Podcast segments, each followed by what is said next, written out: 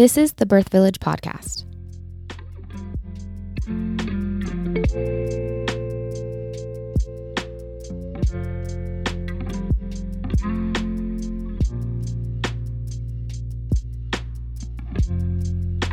Welcome back to the Birth Village podcast. I'm Morgan Brower, and today I am joined by Katie Gubler, certified nurse midwife. We are really excited to have Katie with us. She works in the hospital here in St. George. She does exclusively hospital deliveries, and we are working really hard to make sure that we can bridge the gap between the two worlds to make sure that everybody knows that we are all on the same team. And Katie is really on board with that message. And so we are so excited to have her here. We talked about her a little bit before on the episode with um, Katie Smith when she talked about her delivery. And then Katie Gubler luckily caught wind that we were dying to speak with her. And so she obliged to join us. Katie, welcome. Thank you. I'm just so excited to be here. You guys are some amazing women. Oh, thank you so much. We do also have Trish sitting in the corner so she can like wave at me and stuff if I'm forgetting anything. So if you hear an extra laugh in the background, you know where it's coming from. um, Katie, do you want to tell us a little bit about yourself personally? Sure. Um, You're like, where do I start? yeah, where do I start? where are you from? Tell us like how many kids you have, stuff like that. Okay, thank you. Um, so I grew. I was an army brat for three weeks. Lived in Kansas, and my dad was um, he was honorably discharged, and we moved to California, and we lived three different places there, and then we moved to Reno and lived there for three years, North Salt Lake for a year, and then St. George, Santa Clara. Um, so I went to high school down here, and that Okay. was that was fun. Um, it it was just we just went lots of places and it was it was really a cool thing. I'm the oldest of nine children. Whoa. Crazy, huh? Yeah. Yeah. um and I got married later in life. I was 39 and we have two amazing girls. Um Maggie and Ava. Uh they're 9 and 6. And we were talking about this a little bit before. It's just motherhood is motherhood's a crazy journey. It's Yeah. just a lot of stuff. It seriously is. it's an up and down all the time. Uh huh. So, so especially when they're sleeping, they are even more amazing. It's when they're not so tiny anymore. yeah, yeah, and when they're when they're yeah yeah, I'm looking forward to that. yeah, I'm it's good. quite looking forward to that. It's a, it's a good time. awesome. Well, what what made you interested in birth in the first place? Okay. Well, I'm the oldest of nine, so Yeah. there was a lot of that going on in our family. Um, we were always excited when there was a new baby coming. Um, I don't really remember my mom saying, "Hey, feel the baby" or anything like that. She probably did. I just don't remember. Sure. What's the age gap between you and the youngest? So about 16 years. Okay. Wow. So yeah, she had six of us in 10 years, and then it kind of spaced a little bit. Woo! What a woman. yeah. right? Yeah. No, and then so I got sick when I was uh, 19, I think. I had a bunch of like big ovarian cysts Mm. and endometriosis and all the junk that Yeah. comes with that. So I had a few surgeries trying to figure that out and and during that time it was my first couple years of college and I was trying to figure out what I wanted to be when I grew up, right? Mm-hmm. So, um, as I had those surgeries, I became more aware of that part of life, I guess, just medical piece and Yeah. that. And so then I, I just got interested in that, and I'm like, I should be a nurse. Okay. Okay, so um, I went into nursing. I, w- I graduated from BYU, and um, I, I, uh, my favorite, my most favorite semester was women's health and delivery and babies and and even pediatrics. I really enjoyed pediatrics. I didn't know that I would, but it Okay. was it was a cool experience. It just like caught like grabbed hold of your heart kind of. Yeah. I mean, I knew I loved the women's health piece anyway, just going into nursing. But Mhm. then when I got into um, labor and delivery, I was like, I was hooked. I mean, okay. I did the best on all my tests on that one because I just Yeah. studied it and loved it and that. And Um, and part of that too, my mom with her last two deliveries, she was in bed. She had a incompetent cervix, and she Oh. so there was a lot of high risk stuff going on, and so I learned some stuff from her about that too. Yeah. Um, you know, so that it it it's just kind of been a focus, I guess, kind of throughout my life. Yeah. Um, I had no idea there was such a thing as a nurse midwife. I, I didn't even know there were really midwives around still. You know, I mean, that's something back in the olden days with the pioneers Yeah. and all of that. So um, we had an opportunity to do clinical um, clinical experiences with nurse midwives from Salt Lake that would go out to Wendover and um, on the Utah side of Wendover, and they would Mm. do just some some care for the women out there that needed it, that were kind of low income, high risk patients. And I got to go out with them, and I I think I did two two experiences with with them out there, and I was like, this is really cool. and you deliver babies? yeah. huh, this is really cool. So it kind of just got in the back of my head. Um, and then I I got out of school and immediately I went into labor and delivery. I mean, that's where I wanted to be. That was my love, you know. You just knew. I just yeah, that was it. I just loved it. And I um I went to labor and delivery at Utah Valley and learned a lot there and that was back in the day when an epidural, the good epidural was the one where you couldn't feel anything. It was just like you're just numb. And that was the good epidural, right? Which has totally move changed. your leg at all. yeah. You can't move, you can't feel, you can't anything. Um which like I said has changed Yeah. the good epidural now is you can feel pressure, you can kind of move yourself around and, and that kind of thing, which is really a lot nicer. Just want to clarify. there was air quotes. You guys couldn't see them. I have to talk with my hands so hard, especially when I'm talking about dilation and stuff. of course. Anyway, um, where was I? I don't even know. I was at Utah Valley Yeah. For a long time. But you know, what? I came to work every day and I was terrified I was going to hurt a mom or a baby. Oh. every day at work and i um i worked about a year and then i was like i just can't do this right now and Yeah. i i backed off for probably about a year and a half Where did you go? What did you do? um, i worked doing um embroidering t-shirts and You weren't even nur- doing nursing at all Mm-mm, i totally backed out because you felt that nervous. i was i was really nervous about Okay. it because i cared so much about these you know these moms Yeah. and these babies and Yeah. you would hear the stories about the emergency c-sections and the you know all these things and i was just like i don't know if i can do this and um so i backed off i actually went amazingly enough i was remember i'm single at this point yeah, yeah. um so i went back to school and got an mba that during that time. And then the, my last year of the mba i went back to work as a labor nurse. And i'm like well, this isn't that bad. I really like this. What was I thinking this is before? so much better. Yeah. but it did kind of set me up for kind of where my life went a little bit later. And when i was working so i was working at timpanogos hospital at that point up in orem.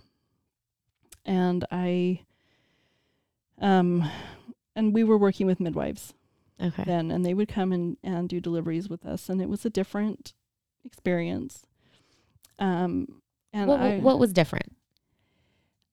it i mean just the the midwife model is just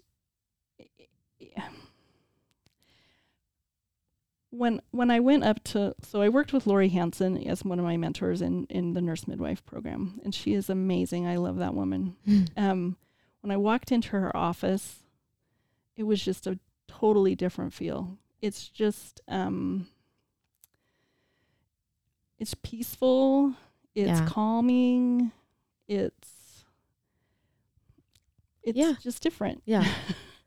and it, it was different you know with our patients we were able to spend a little bit more time with them Mhm. we were we were able to get to know them on more on a personal level it's not just you know you're coming in and let's um you know how, which baby is this for you and how many weeks are you Yeah. okay did you get this done great okay see you later Yeah. it's more than that i mean i that's what i love about the midwife model is that i think is missing in labor and delivery you get to be with these patients for 12 hours and then you never see them again Mm-hmm. you know you're in this most intimate time of their The life most intimate. yeah. and and then you have this amazing experience with them and you never get to see them again or if you do it's like At totally lucky store, yeah. right right i mean there ha- there are a few times when you get the same nurse again but it's not very often Yeah. and with midwifery that's one of the things i love is i get to kind of grow up with these moms and their families and you know how's your baby and how old are they now are you kidding me yeah. you know i can't believe it's been five years and Yeah.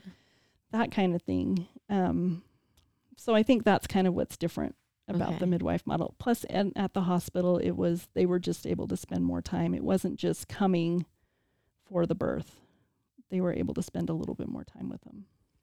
So, and and by that you mean like the midwife is in the room for a lot more of your labor than an OB, for example, who kind of just comes in right at the very end to catch the baby and do all the baby things.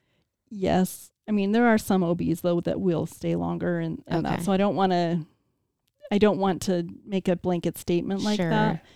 But I do, I do think the midwife model lends itself more to that. That makes sense. It's it's like more common, more Right. easy for the midwives to be able to do that. Right. Yeah. Okay. Right. So, would you say that you are like really passionate about women and children? Like, is that, or is it just labor and delivery? Because before we were talking about you got interested in all the women and children stuff. Mhm. Did it narrow Mhm. down for you at this point?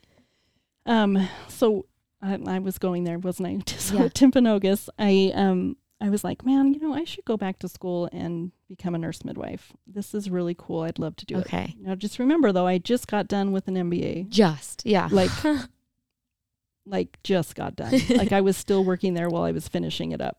yeah. Um and I just was like, you know, I'm going to just kind of think about that. And in my brain I just like, you know, if I'm 35 and still single, I'll go back to school. Okay. And I was almost 36 when I was like, okay, I guess I better go back to school. yeah. It's been the best decision in my career. It's been so awesome because um, when I went back to school, I was managing labor and delivery at that time over at the hospital, Okay. which the MBA came in really handy for that.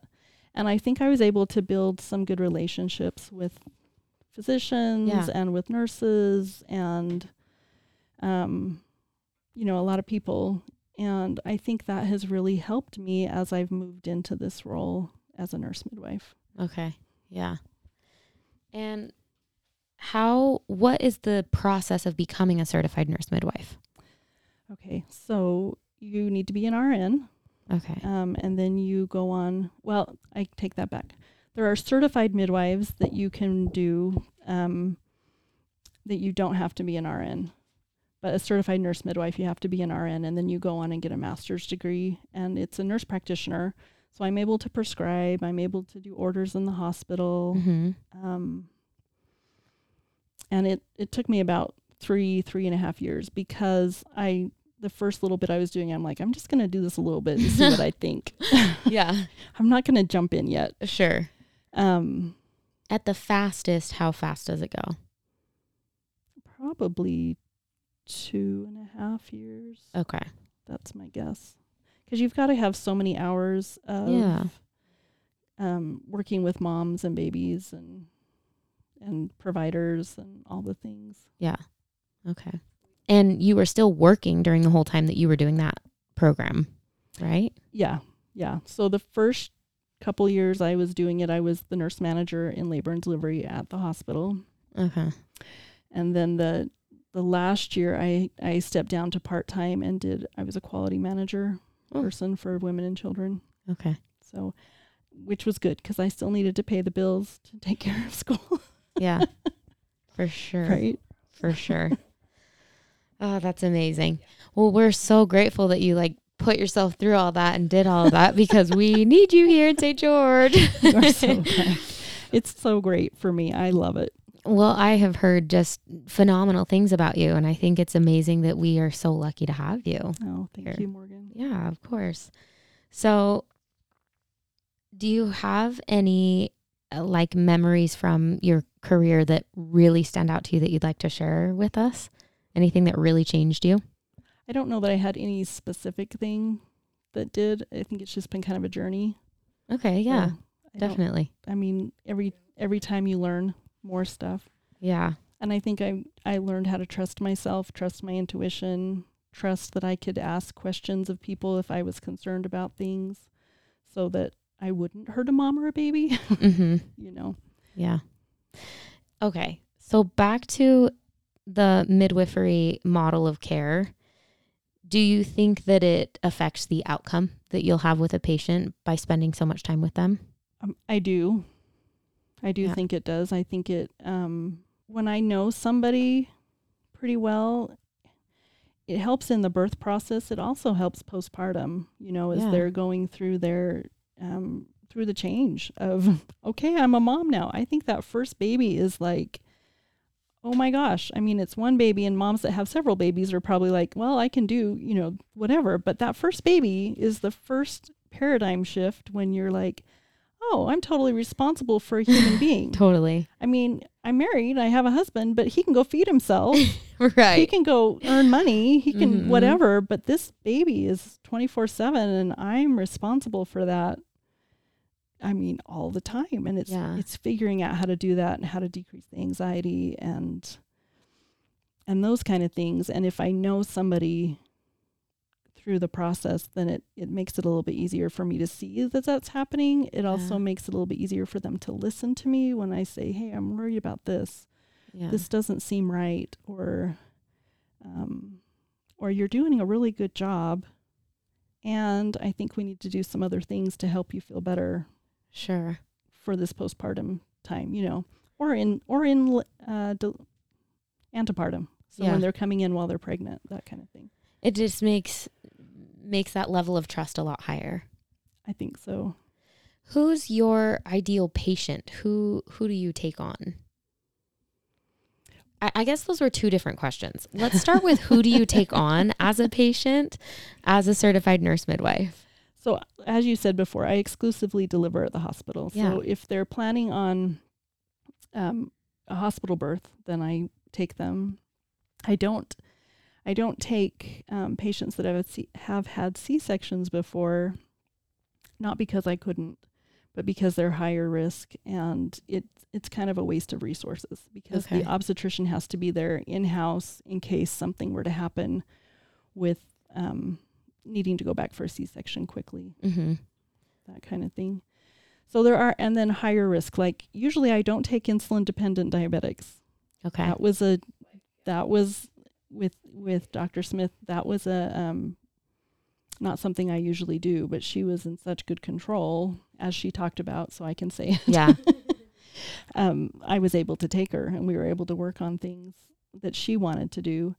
And sometimes, like if somebody ends up with preeclampsia that's very severe and they need magnesium and and like they need medical management to make sure that they're okay, those those kind of patients, then I I turn over to Dr. L- Dr. Lunt is my consulting physician most of the time. Will you tell me a little bit more about your relationship with Dr. Lunt and how you guys have to work together and all that good stuff?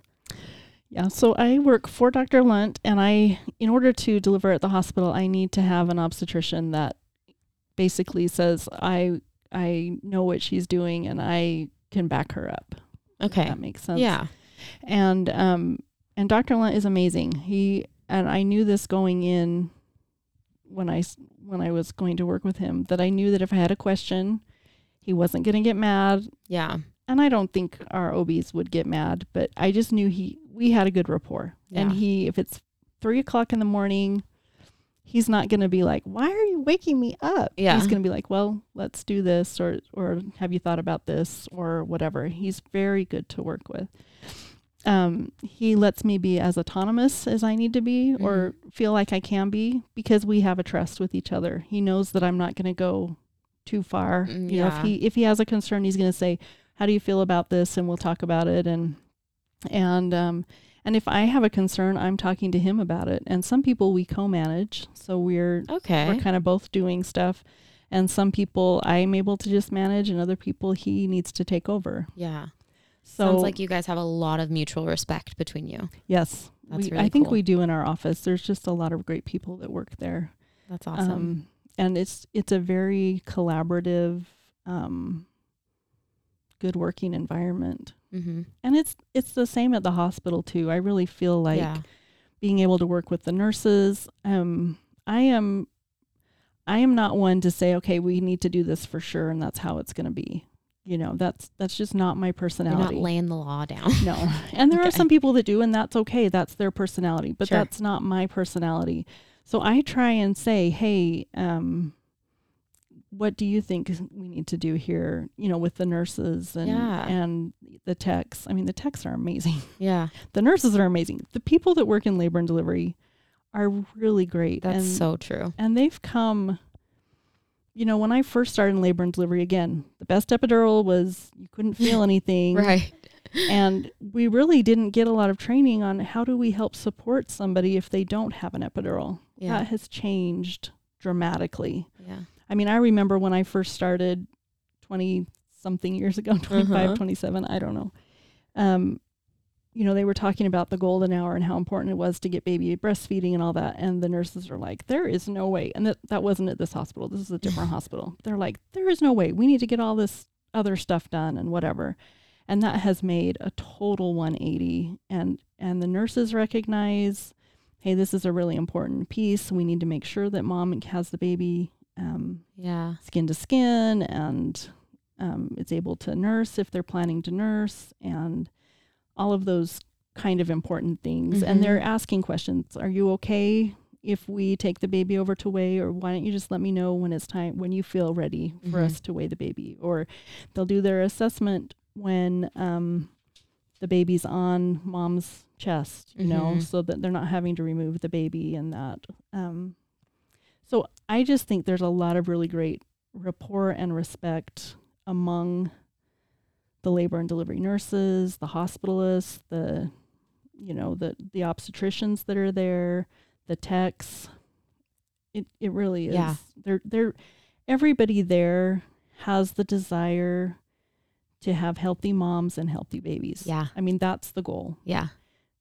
and we talked about it a little bit earlier Yeah. before we started this, but everybody's perspective is maybe a little bit different on how to get there. Yeah. You know, the moms coming in, the grandmas, the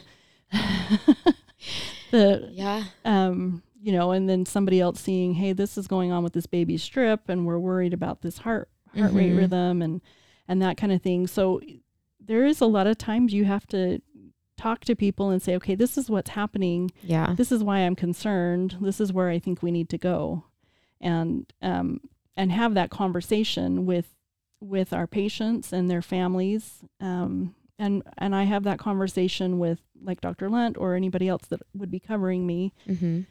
and saying, okay, this is what this is what I'm concerned about, or or whatever. Um, and and it's like I tell my patients too, because a lot of times I get asked, well, how often do you go to C-section?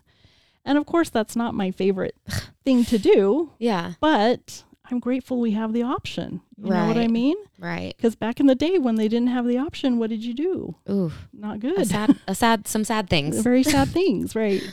So there there are definitely times when it's appropriate. Yeah. Um, but it's like I tell my patients though, it's very rarely a prolapse cord where the cord is coming out of the birth canal and we're having to rush back to a C-section. It's Mhm. very rarely the heart tones are down and we have to rush. That does happen, Mm-hmm.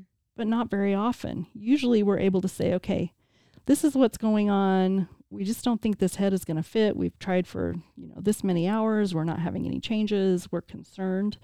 Um, and and it's it's usually a discussion and usually a time for the family, the um, to kind of make a decision. We usually will say, hey, this is what we think is happening and step out of the room and let them Mm. have a discussion so they don't feel like they're being pressured into it Yeah. but there is a reason they come to us right i mean we've we've done this more than four or five times Right. um, and we've got the you background know a thing or two. some days more than others but um but i mean that's that's part of it too and and ultimately i tell my patients and you can't see my three fingers and so that's really hard but this is what i tell my patients i have three goals for you i have a goal of a healthy mom healthy baby a vaginal birth and the way you want it that's Mm. what i want for you but if i have to start peeling away those things to get a healthy mom healthy baby then that's what Mm. I'm going to recommend we do. Yeah. And I stole that from Lori Hansen. I love it. Will you say the three things again? healthy mom, healthy baby, Mhm. Vaginal birth, the way you want it. Mm. So let's talk about that a little bit. The the way you want it piece. hmm How much variety are you seeing as a certified nurse midwife at the hospital? A lot. Yeah. I mean, I have anything from like Dr. Smith, um, first baby wanting to go unmedicated, a little bit higher risk to somebody that's had four babies. All of them have been unmedicated. She's just planning to do the same thing again. Not a big deal Mhm. to her because she's kind of. I mean, it is a big deal. yeah. That's not yeah, what I'm yeah, saying. yeah. But but it's it's it's pretty sure that's what's going to happen because she's done it before and she knows what's going on. Yeah. Experience. Yeah. Yeah. And then I have people that come in and say, "Can I get my epidural when I'm 6 months?" I mean, I mean, it's just kind of it's a whole gamut and every and even I've had women that come in and are like, "You know what? I've done it unmedicated the last 4 times. I just really want an epidural this time." Mm. And I'm like, "Okay." okay. I love that we have options. Yeah. I love that there are and and sometimes you're just in a different space. Yeah. Uh, yeah, definitely different headspace, different uh, like um yeah, people that are just saying I just don't want to do this today. I'm going to get an epidural and that's how it's going to be. and that's the beauty of it is you can have you have so many options and you have so much variety in the Right. choices that you can choose. Right. And I just wanted to make the point that you are seeing that full spectrum. Sorry, guys, we can't turn off our phones because birth, you know, like we need to know when people are calling. Um, we have that wide spectrum of of options to choose from, Mhm. and you can have whatever you want. Right. Would you say that there's an ideal patient or an ideal um, someone that lines up with what you know is going to have a really good outcome, like an easy? I don't know what I'm asking you. Are you following me? I think so. Okay, I will tell you the patients that come in, well, let me start with this. Everybody has a birth plan, whether they've written it down or not. Mm. Everybody has something going on with how this is going to go, right? Mhm. the people that are dead set on this is exactly how it's going to go, those are the ones I really worry about. The people Yeah. that are like, hey, this is what I'd like. If it can work out, that's awesome. Mhm. A lot of times they actually go pretty close to that plan Yeah. because they're willing to, you know, say, okay, this is this is the experience I'd like to have, but I've never done this birth before. That you've just said an important thing. I've never done this birth before because even if you've done a birth before, Right. everyone's different. Right. Right. So, Exactly. So, um, if you, so I like to call them birth preferences instead Okay. of birth plans. yeah. So, so that's probably my favorite patient is the one that comes in and says, "This is what I'd like to have happen, and these are the things I'm doing to prepare for that." Mhm. But I also know things can change, Mhm. you know, and and that's the person that I can help probably the most. Okay. Are you typically seeing people who have some idea of what they want, or do you have very many patients who come in and just say, I don't know, up to you. Tell me what to do. um, most of them, most of them come in with an idea of what they want to do, whether it's um, I want an epidural or I want to go unmedicated. I have a lot of, um, a lot of women that haven't done birth before Mhm. that are like, but I've got a high pain tolerance, and they're not really doing anything. Oh. So they just want to go unmedicated because th- they feel tough. Right. They have a high Okay. pain tolerance, and I mean that's what they say, and they've but they've never done birth. Yeah. and it's a different ball game mm-hmm. you know and if somebody comes in and they deliver in three hours a lot of people can do anything for three hours if Yeah. it's a 25 to 36 hour labor that's a whole different ball game right Yeah, exactly. And and we we've said this on the podcast too before, but birth is m- so much more mental than physical. So if you have a high pain tolerance, you're that's only helping you like I don't know, let's say 10% or whatever. Your mental Mhm. game is that other Mhm. 90. So right so do you have any like recommendations of how to prepare? well i usually will say you should call call trisha go to her class ding, ding. That's our favorite answer. and i also will will um, direct them to the simply birth um, stuff over at the hospital as well Yeah. Um, so basically, just helping them to inform themselves and become more educated. Yes. Okay. Yes, and if you know, I'll I'll try and talk to them if they have questions or or whatever, um, and I can direct them to different websites. Yeah. Um, Do you have any favorites? I send a lot of people to Spinning Babies. Yeah, we and love spinning a lot babies. for exercises and stuff to help their backs and yeah. that kind of thing. What type of preparations are making the difference in a good ideal birth outcome? I I think just recognizing that they need to do like positive affirmations, kind of meditate on it, just Mhm. again getting in your head and being like, okay, this is going to be okay. I'm you know, I I had a patient um that said millions of women have done this before. I can do this, you know, that kind of Oh. a thing that um that helped her. Sure. She's like, okay. okay, this helped me. I don't know that that always works, Yeah. but um, and a lot of times when I'm with a patient at the end, especially at the end of what, right before they deliver, and everybody, well, most everybody gets to the point where they're like, I can't do this, I Right. can't do this, right? And that's usually when we know, okay, the baby's coming. Yeah. that means you are You're- this close. You're almost done. Yeah.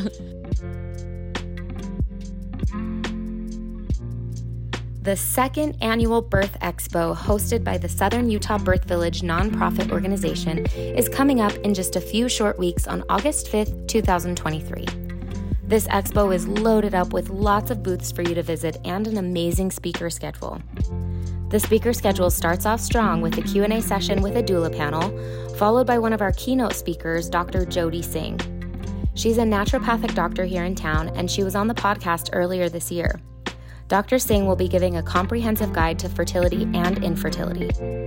After Dr. Singh, we have a second panel to teach all about postpartum, placenta encapsulation, recovery, and breastfeeding that will really set you up for success in a postpartum journey, whether that's coming up soon or a little farther in the future. Lastly, our other keynote speaker, Dr. Paul Thomas, will be speaking on vaccine education. Dr. Thomas is a pediatrician who is knowledgeable about both the latest scientific research and the community's disease exposure.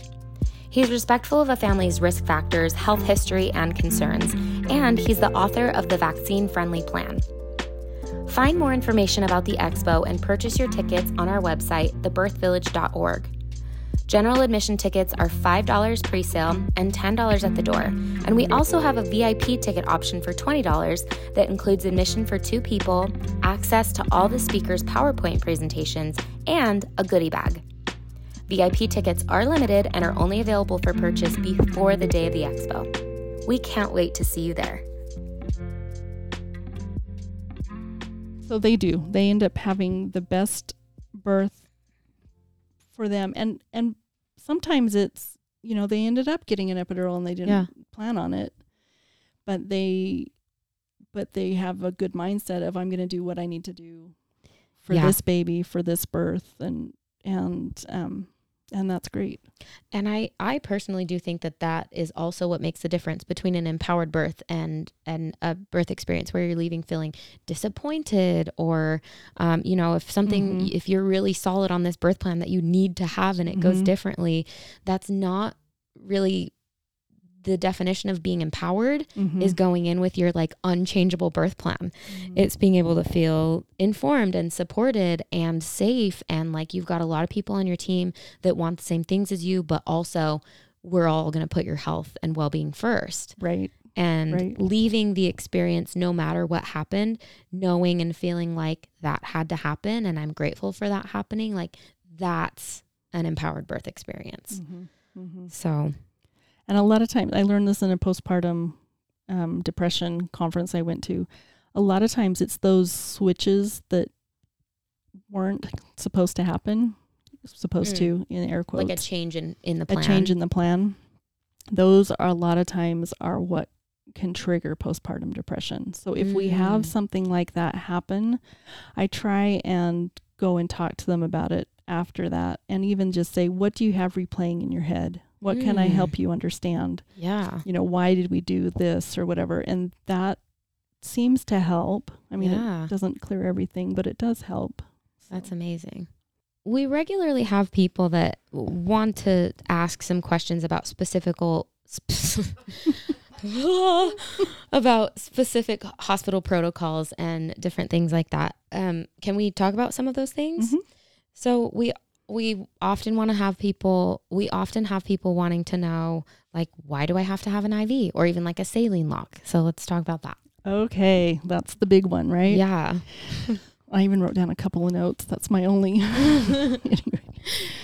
So, just some background. When you're pregnant, you have about 50% more blood volume than you normally have. Mm-hmm. So, that's good. That's kind of your body's way of helping to protect you. Yeah. Um, and you have, when you're pregnant, about 600 milliliters per minute going into your uterus, into your placenta. When you're not pregnant, it's 75 milliliters. Say the numbers again. 600 milliliters versus 75. That's huge. Yeah. Like when I'm assisting with Dr. Lent doing a C section, we see vessels near the uterus that are as big as your finger. I mean, they're huge.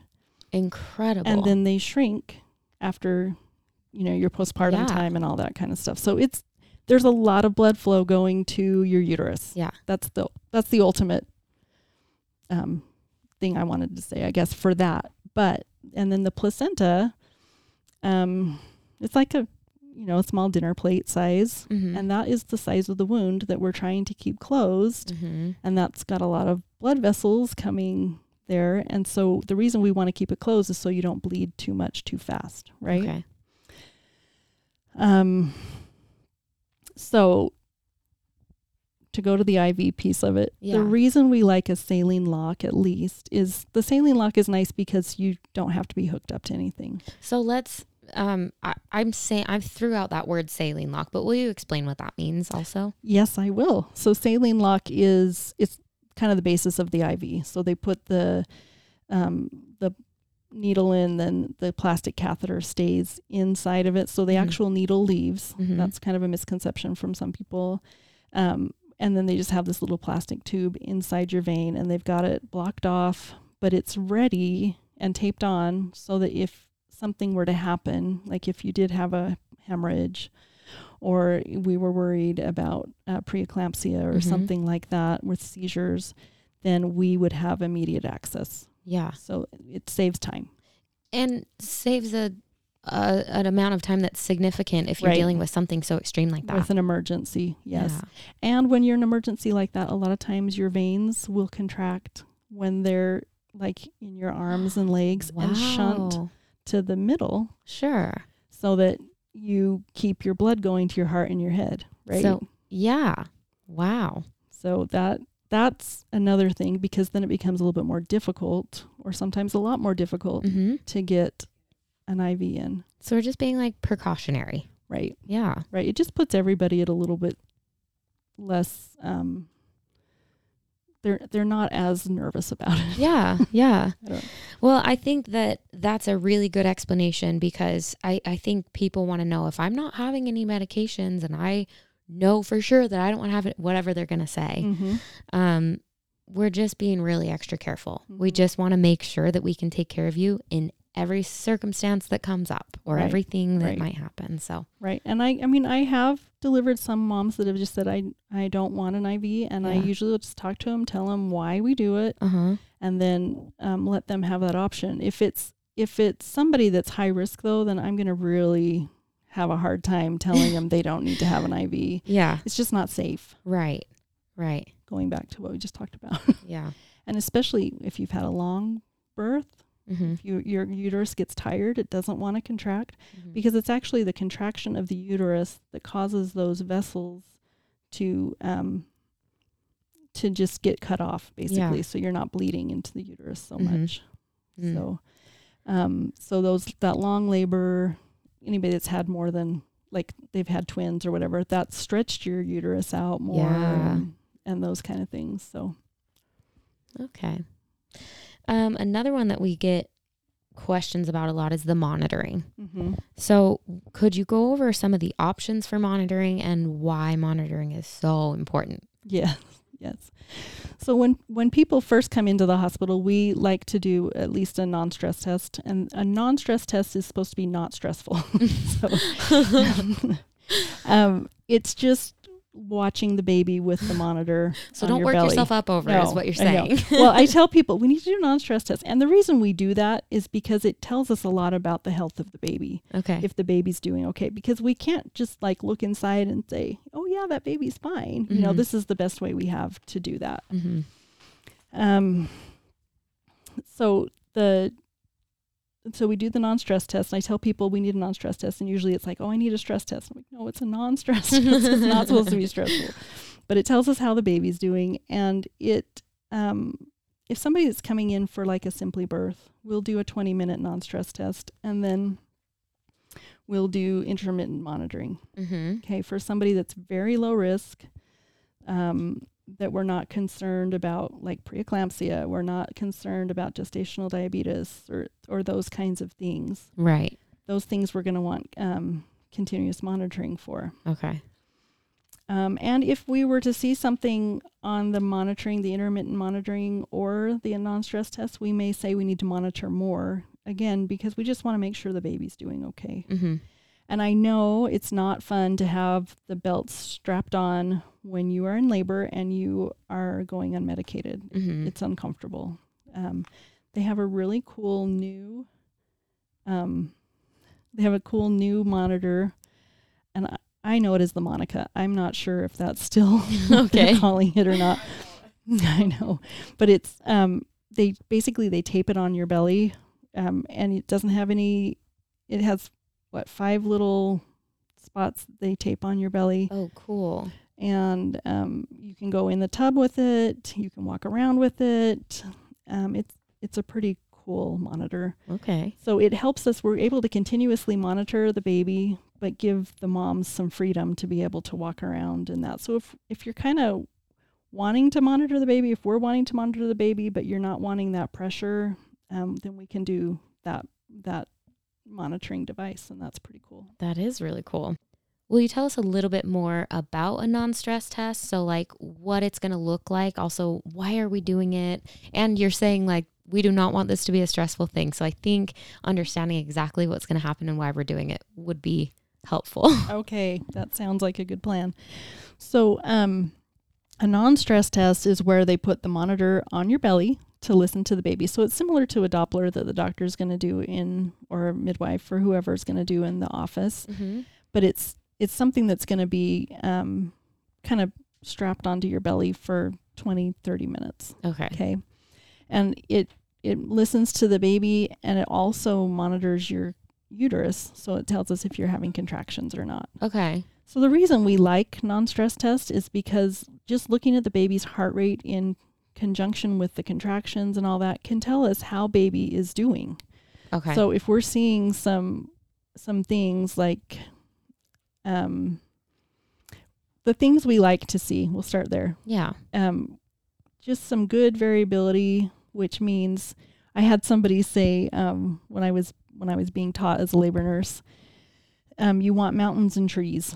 So Okay. on the baseline, kind of like say if your baby's heart rate's right around 140, it's gonna, Uh-huh. it's not going to all be 140. It's going to be like 140, 145, 1, 150, right. but kind of just around that number. uh-huh. It might be down to 135 and all that. That's normal, and those are kind of the trees. Um, and then the mountains are the accelerations, and those are when, like when you exercise, mm-hmm. your heart rate goes up, right? Right. When baby's moving or if baby gets stressed then the baby's heart rate can go up and so we watch for that and we see okay is are we having that acceleration are we um, and we should have two accelerations within 20 minutes and that's a non-stress Really? test Mhm. Okay. So it looks like mom is in a room. She's got the monitor on her belly, and we're hanging out for 20 to 30 minutes to gather information. Yes. Okay. if if they're planning on the simply birth they need to have that before they can go back into the simply birth if they're coming in for a labor triage and we're not sure what's going to happen then they'll have them in that room for Mhm. probably an hour or so. Okay. But again, if they need to get up and walk around, they can do that too. They just have to talk to their talk to the nurse and say, "Hey, I'd like to be up, not just laying down." Okay. Okay. Will you tell us about the length of a stay after someone delivers their baby? It depends. Right. what on? So simply birth, I think they're still doing 12 hour stays if moms want it. Um, they just want to make sure the pediatricians want to make sure baby's doing okay before we send them home. Um, most insurances, I think it's actually a state law, and don't quote me on that though, but it was. I don't know if it still is, but they have to be able to um, stay for 48 hours after a vaginal birth or I think up to 96 after a C section. Okay. They don't have to stay that long, okay. but the insurance is supposed to pay for it that long. okay. I don't know if that makes sense. And I think that came and again when I first started nursing, we were we were kicking people out at 12 hours all the time when it wasn't necessarily a good idea. Okay. They maybe weren't quite ready. Right. I mean, I think there are a group of people that it works great for. Sure. But there's a group of people, especially like brand new moms trying to figure out how to nurse and all that kind of stuff. It may not be the best option for them. Yeah. So I think that's how the law came about. And that was years ago, but I think it's still in play. Okay. So um, probably most of our patients go home within about 24, and C sections will do 48 to um, 72 hours, two, two to three days. Yeah. Okay. Is there anything, any other practices in the hospital that you feel like we should go over that I'm missing? Protocols, policies, stuff like that. Probably Group B. Oh, what I hear yeah. Let's talk about it. Okay. So, um, and they just started doing this when I started. There's a lot of stuff when I started, but they were doing rapid Group B strep tests. And um, I think the ones that they have now, the rapid ones that they do now, are better than the ones they were doing when I started. Um, but that's what we would do. We'd do a rapid group strep when Group B strep when somebody would come in in labor. And then if they came back positive, we would treat them with an antibiotic. Mm-hmm. Group B strep is totally normal bacteria for women. You know, it's uh, a vaginal, rectal um, bacteria. 25% of women have it. It does not bother us. It's not a big deal. Mm-hmm. Um, but if baby gets that infection um, through birth, then it can be a really big deal. Babies can get septic and they they die really quick. Mm. And so that's one of those um that's one of those things. There are some things I'm like, yeah, this is fine, and there are other things I'm going to try and educate the heck out of you because Mhm. I really am concerned about this because I'm worried about um the baby. And I Mhm. know moms are too, but they have different information that's coming from them Yes. that they're getting. Um, but it's like, I don't. I wish I had the numbers. I might have to. I might have to call you and get you the numbers. but it was a significant change, like one in four hundred, and then we started treating one to thirteen thousand. Oh. I mean, it's significant. okay. Um, and these babies, even if they if they get group B strep and they're not treated or they're treated but um and they and they don't die, they um a lot of times will have um morbidities or or problems Oh. after. So it's not it's not just a okay, baby's alive, okay, good. Mm-hmm. There's other things that are going to play into what's happening for baby. okay. So that's that's another reason that we push for the for the antibiotic. I know I've had some people say, "Well, that's going to mess up baby's gut." Baby's gut is sterile until after they're born, so it's going to that's really not going to affect it that much. Well, let's then discuss the protocol because maybe people don't know what that looks like if they're taking antibiotics. What does that even mean? So it's something we do in labor and delivery. It's Mhm. an IV antibiotic. Um, penicillin, if you're not allergic, that's the one that's the most um, that takes care of it the very best. And we we give it to you. We we want you to be treated for about four hours Mm-hmm. before we consider that you're treated. Okay. Um, and then we will give you antibiotic every four hours until delivery. After that, we don't do any more antibiotics Okay. unless there's something else going on, but it's not because of the group B strep. Okay. Hmm. And you said like 25% of women have group B strep. So is Mm-hmm. that that's who's testing that that many women are testing positive during pregnancy too? Uh-huh. So we Okay. we test the last when you're about 36 weeks along Okay. because the test is good for about 5 weeks because it can come and go. Yeah. You may have it one time and not another time. Yeah. So we we definitely test for that and just make sure you know things are going okay and if not then we say this is what we think we should do and um and things are still going okay. Mhm. We're just trying to make sure that we don't have a problem for baby. hmm Is there? Can you like do a retest if it if you test positive and you're really concerned about the antibiotics or something like that? It's not really accurate and it's not recommended. I mean, I have done it a few times. It always comes back the same, even when they've tried other things. Okay. Um, yeah, and and actually, we do a urine culture at the very beginning of the pregnancy when you come in to see us, Yeah. and we send that. And if that comes back with Group B strep in the urine, we know that you're very well colonized, and we're going to plan on treating you in labor. Okay. So we treat you at ana- with an antibiotic then because we do we don't want you to have a bladder infection in Yeah. labor because that can easily go to a kidney infection and cause a lot of problems for you and for the baby. So we treat those pretty seriously. We want to make sure that those are taken care of and then we'll treat you again in labor. Okay. Awesome. Well, that's I mean, we could I could pick your brain about all of this stuff forever, but I I'll cut myself off, I guess. I could talk to you guys forever. So we would love it. We would love we'll love it. just have to have you back. But um will you is there anything that you feel that you would like to share with our listeners? Yes.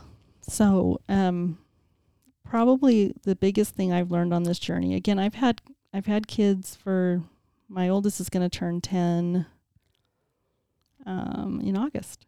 Crazy. Woo. So I'll have been a mom for ten years, Yeah. and I've learned a lot as a mom. And um, I I struggle with mom shaming. I just think there's so much of that going on in our culture and in the world and all that. And Mhm. and I get to talk to these moms one on one all the time. And it's honestly my favorite part of my job. Mm. I get to help these women have their babies and then they come back and they have another baby and I get to be with them through the process. Mhm. And I get to know them. I get to know who they are. I get to know what they're excited about, what they want, and all that kind of stuff. And I love it. Honestly, it's my very favorite part of my job. yeah. And not one of these moms comes in and says, "I want to be a bad mom. Let me see what I can do to to mess up my kid." Right? Right. But there's so much mom shaming that happens. You Yeah. have to breastfeed for this long and this, you know, whatever. Well, what about the mom that can't produce milk? Yeah. You know, no matter how she tries. What about the mom who um, emotionally just can't do that for Yeah. their baby? And that's okay. They still have ways to feed their baby. You know what I mean? And and we need to be better at support, supporting and loving and lifting each other. That is like my biggest. That's my biggest thing. Is Mhm. just um, how can we help each other? How can we lift each other? What um, I don't know. I just love all these women, and they're Yeah. so different. It's such a diverse group. Yeah. I mean, it's so amazing to be able to connect with all of these women that are so different Mhm. um, and hear their stories. Everybody's got a story, Yeah. and I love that. Um, so I really want to encourage people to love each other and to say, okay, well, that might not work for me and my family, but it's working for you and your family. Great. Yeah. You know, that's awesome. Yeah. So, so I'm starting a little Instagram. We'll see how it goes. I love that. Tell I'm us what it still figuring it out. It's called Good. It's Good Job Mom, but it's Good dot job dot mom. Okay. So it's brand new. We're not yeah, posting it's yet. brand new. Like Okay. I just have the profile picture on it, and that is it. Morgan's gonna help me figure out how to Yeah, do stuff. I'll help you. Um, so I I think that's really huge and really important. Everybody obviously has their reasons for the things that they're doing. mhm. And everybody, every single person's reasons are going to look different from somebody else's, even if they're doing the same thing. Yep. Right? Yep. So we we can keep an open mind and just kind of know like I'm doing what's best for me and I trust you that you're doing what's best for you. Right. We're all just doing our best. right. And it's going to look different day to day, person to person. So maybe yeah, let's stop being a little bit judgy on other people and and maybe be a little bit more gentle towards ourselves too when we're just doing our best and it looks a little sad. Yes. well, and I don't know about you guys, but like growing up, you have this picture in your head how it's going to go Yeah. and who's going to, um, you know, who's going to be involved and and all of these things. I mean, I I planned on I was going to grow up, I was going to get married, I was going to have six kids, and I was going to, you know, I wasn't going to work, I was going to stay at home, and all of these things.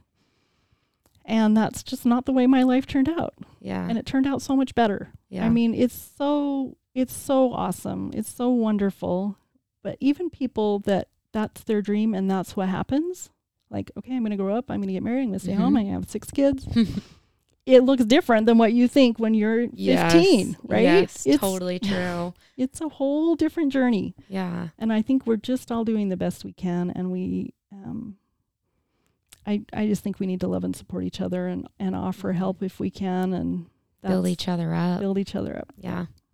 That's the way that we're all going to become better too Right. and and have better capacity for better decisions and better things is to build each other up. If we tear each other down all the time and tear ourselves down like we're not getting anywhere. no. And we got stuff to do, guys. Yeah. We got to build each other up. Exactly. I agree. Thank you. That's that is a great a great way to sum that up. Well, thank you. Thank you for that advice. It's really beautiful coming from you who has all that experience talking with all of these different mamas. Mm-hmm. and it's it just sounds a little different coming out of your mouth and it's been great to hear it and thank you for all of the wisdom that you've shared with us and thank you for being on our team and helping us try to bridge the gap between home birthy people and hospitally people and we're all just we're all just trying to get healthy babies and healthy mamas I agree. Yeah. Yes. Thank you for having me. I have just really enjoyed it. well it's been a pleasure we're grateful for you we're so lucky to have you in our community